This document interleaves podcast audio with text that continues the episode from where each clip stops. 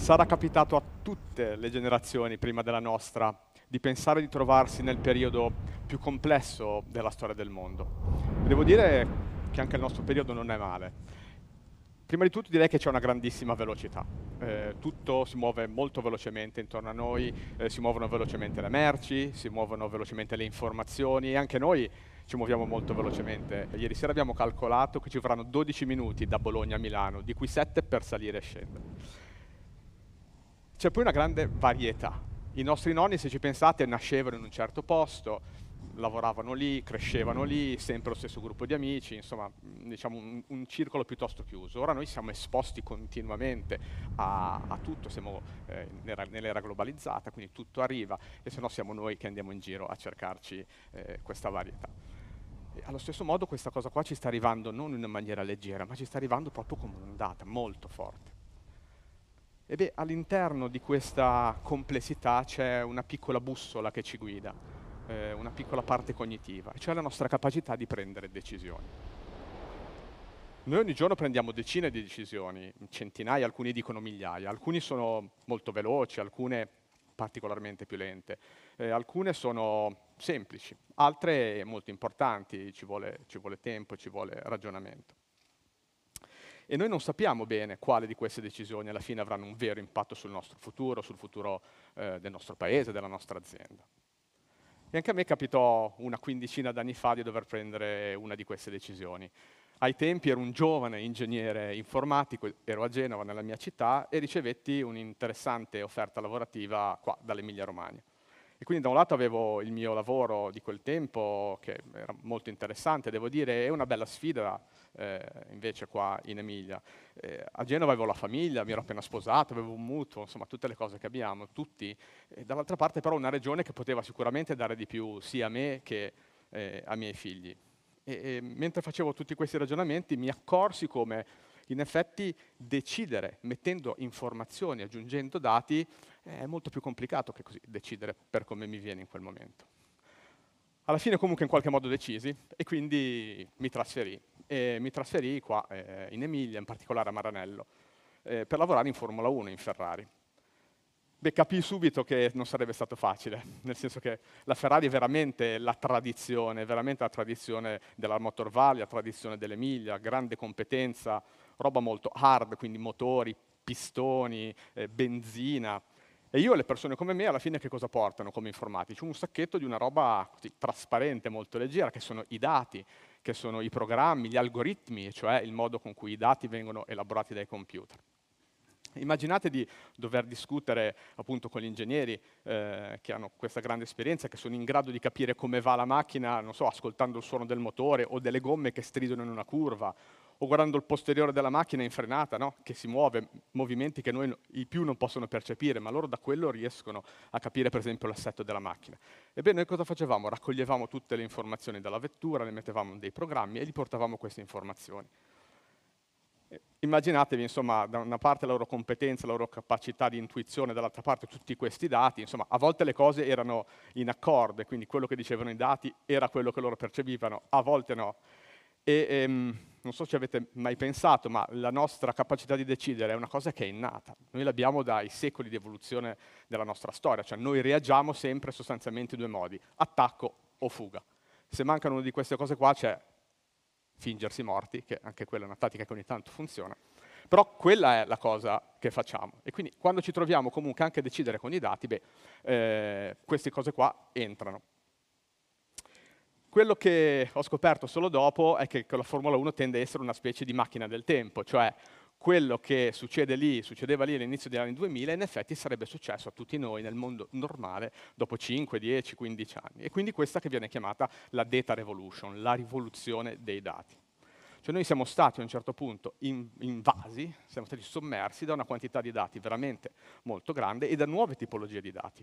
Beh, di internet abbiamo già parlato, comunque la capacità e la possibilità di andare a raggiungere informazioni ovunque nel mondo con tre clic, mi sembra che abbiamo detto stamattina. Poi arrivarono i social network. I social network, oltre che cambiare in qualche modo per certi versi la nostra vita, portarono una nuova tipologia di dato, cioè il dato della conversazione. Questa conversazione che prima veniva a casa nostra, nel bar, in un gruppo comunque ristretto di persone, improvvisamente era messa eh, diciamo, in pubblico, era disponibile. Io potevo, posso discutere oggi con tantissime persone nel mondo e posso parlare di quello che voglio. Posso parlare, per esempio, dei prodotti delle vostre aziende. Quindi il potere che avevate voi una volta nelle vostre aziende di, avere, di sapere bene il vostro prodotto, quello che, che pensavate che noi consumatori ne pensassimo, beh, in effetti ora è là fuori, perché è là fuori che la gente confronta, che dice questo mi piace, questo non mi piace. Un altro tipo di dato che arrivò intorno appunto al 2010, un pochettino prima, fu eh, il dato portato da questi cosi qua, gli smartphone. Non so se lo sapete, ma negli ultimi tre mesi dell'anno scorso solo l'Apple ha venduto più iPhone di quanti bambini sono nati nel mondo nello stesso periodo, per dare una dimensione del fenomeno. E beh, avere un iPhone in tasca cosa vuol dire? Che qualcheduno ora sa dove sono, come sono venuto qua stamattina, dove mi sono fermato a fare colazione, dove sono andato a mangiare, eccetera, eccetera. Quindi questo dato che si chiama dato geografico è un nuovo dato che eh, è arrivato eh, a, dis a, disposizione. Come tutte le rivoluzioni, diciamo, si chiamano rivoluzioni perché noi non siamo pronti. Cioè, quando arrivano noi non siamo pronti a, a recepirle, non siamo pronti culturalmente, non è pronta la tecnologia. E quindi all'inizio non fu facile, successero delle cose un po' strane. Voi forse ricorderete eh, questo progetto che si chiama PRISM, pare, un progetto della sicurezza americana, pare, che aveva l'obiettivo di raccogliere le informazioni da tutti i siti, da tutti i social network, da eh, informazioni telefoniche, quindi le nostre conversazioni, metterle insieme per fare, pare, qualcosa. Ma pensate anche come è cambiata la nostra, eh, la nostra vita. Ora, andate a comprare un televisore, allora, entrate e c'è un muro di 50 televisori, al che iniziate a guardare un po' qualche, qualche etichetta e dite no, no, ora vado a casa e cerco su Google. Andate a casa, cercate su Google, i televisori da 50 diventano 500, probabilmente 5000, e già lì panico. Quando forse avete individuato quello che vi piace, iniziate ad andare a leggere i commenti. E quindi c'è il fan del vostro televisore e c'è quello che dice mai più un televisore di questa marca, non funziona, la, eh, il supporto è stato schifosissimo. Insomma, vi trovate un attimino bloccati, diciamo. Ma la stessa cosa sta avvenendo e è avvenuta nelle aziende o nelle amministrazioni. E cioè, c'è una riunione, una persona deve prendere una decisione, gli arrivano delle informazioni e inizia a dire interessante, ma eh, vorrei saperne di più, mi portate degli altri dati perché non ho capito. Dopo una settimana arrivano i dati, ah cavolo, bello questa cosa qua, ma eh, se ci fosse quest'altra informazione potrei decidere meglio. E via così. Quindi decisioni che si prendevano in mezz'ora ora richiedono settimane. Questa si chiama analysis paralysis, cioè la paralisi da troppa analisi. Non so se vi ricorda qualcosa. Ebbene, per fortuna, nello stesso periodo c'era qualcuno che aveva voglia di iniziare a pensare come invece utilizzare queste informazioni, questo momento un po' buio della storia, il dato, diciamo, per ottenere un risultato positivo. In particolare eh, due giovani ricercatori proprio qua a Bologna erano in un centro di ricerca e stavano studiando dei sistemi che erano nati negli Stati Uniti da poco e che si chiamavano sistemi, tuttora si chiamano sistemi di data warehouse, cioè sistemi eh, tecnicamente vuol dire magazzino dei dati, quindi un posto dove voi mettete le informazioni, le correlate fra di loro, eh, i dati e queste, mh, quello che viene fuori sono delle informazioni che vi servono per decidere meglio.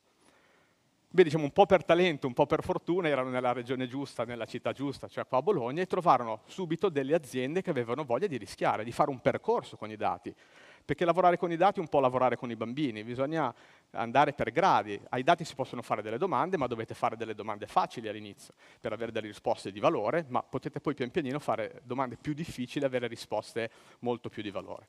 E quindi la, la prima cosa eh, che fecero era uscire dall'università, dal centro di ricerca, fare la startup, quindi and sono andati nei garage, perché le startup vanno nei garage, e hanno iniziato a, fare, appunto, a lavorare e a crescere con queste aziende. La prima cosa che io posso chiedere a un dato è di descrivermi una certa situazione, descrivermi quello che sta succedendo.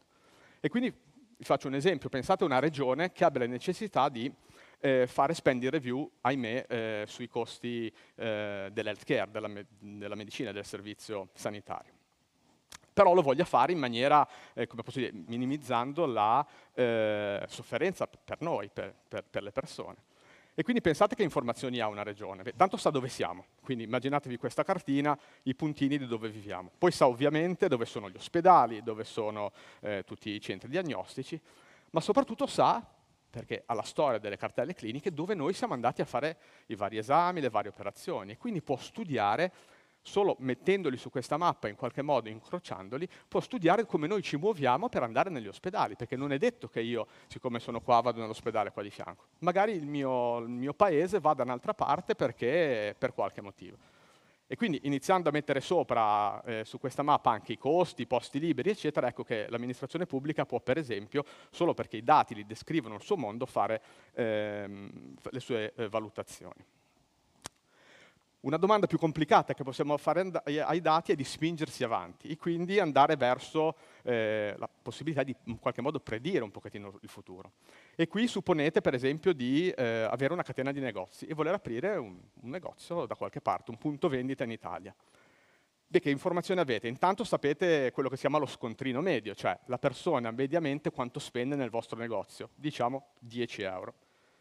A questo punto, con qualche piccolo eh, device eh, elettronico, voi per esempio potete per, eh, contare quante persone entrano nel vostro negozio. E quindi voi sapete, per esempio, che ogni 10 persone che entrano, uno compra per 10 euro. È già un'informazione che mettete lì. Poi iniziate a dire, ok, voglio aprire il mio negozio a Bologna. Che informazioni potete raccogliere dal fuori della vostra azienda? Per esempio potete raccogliere delle informazioni che dicono se una certa zona è eh, una zona dove ci sono abitazioni o dove ci sono eh, uffici, magari può fare la differenza per il vostro tipo di negozio. Potete sapere il reddito medio di quella zona, anche quelle sono informazioni disponibili, anche questo potrebbe fare la differenza. Potreste sapere se ci sono competitor, vostri competitor lì vicini ma andando addirittura sulla strada potreste eh, anche sapere quante persone fisicamente passano, passerebbero davanti alla vostra vetrina.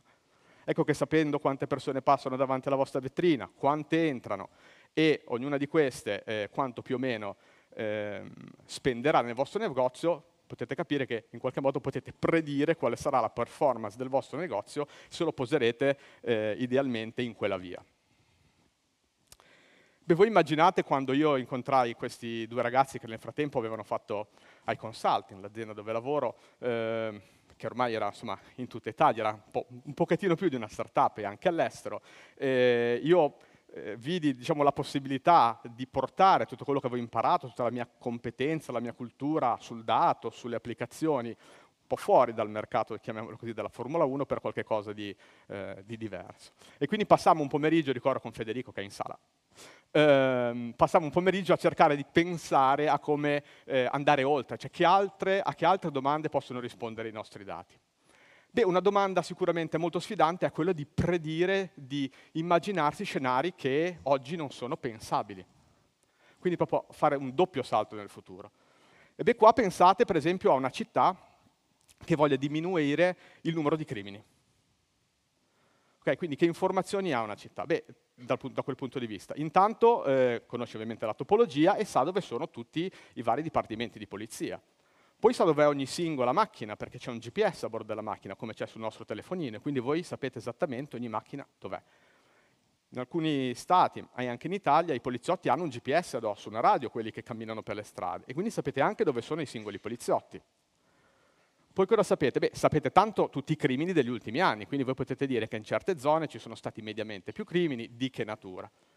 In più in tempo reale voi potete sapere se ci sono, reale sapere se ci sono delle piazze, se ci sono dei cosiddetti punti di interesse, la stazione, eh, la scuola.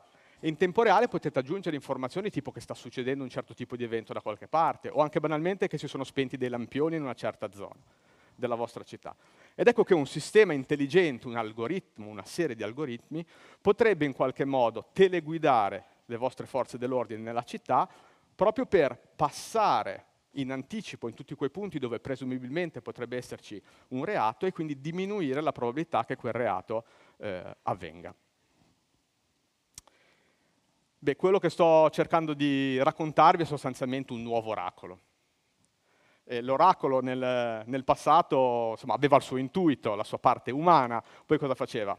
Capretto, viscere del capretto, volo di uccelli e diceva il futuro sarà così. diciamo che il nostro nuovo oracolo, che chiamiamo, che chiamiamo data scientist, cioè scienziato del dato, eh, ha una base un pochettino più eh, solida, diciamo. In particolare ha tre componenti importanti, diciamo tre colori. La prima sicuramente è quella della competenza tecnica, la competenza tecnologica sul dato, quindi la capacità di analizzare i dati. Capacità che oggi eh, è, devo dire, di pochi, eh, ma tempo, come andremo in 12 minuti a Milano, tempo pochi anni, diciamo che probabilmente tutti saremo in grado di essere dei piccoli data scientist, appunto nel nostro piccolo, e di prendere delle più decisioni basate sui dati in maniera autonoma. Un'altra importante eh, competenza, un altro importante colore è eh, la conoscenza del business, cioè se voi volete risposte dai dati, risposte che abbiano senso, dovete fare domande che abbiano senso, quindi domande che hanno senso per voi, per il vostro business, per la eh, collettività, per, per la città dove vivete. Ma è la terza gamba, il terzo colore che è quello che fa la differenza. Perché fra un buon dato e una buona decisione esiste un elemento non neutro che è il decisore, che è l'uomo. E solo l'uomo può farci passare da quello che è una descrizione al fatto che i dati scrivano il mondo. Grazie.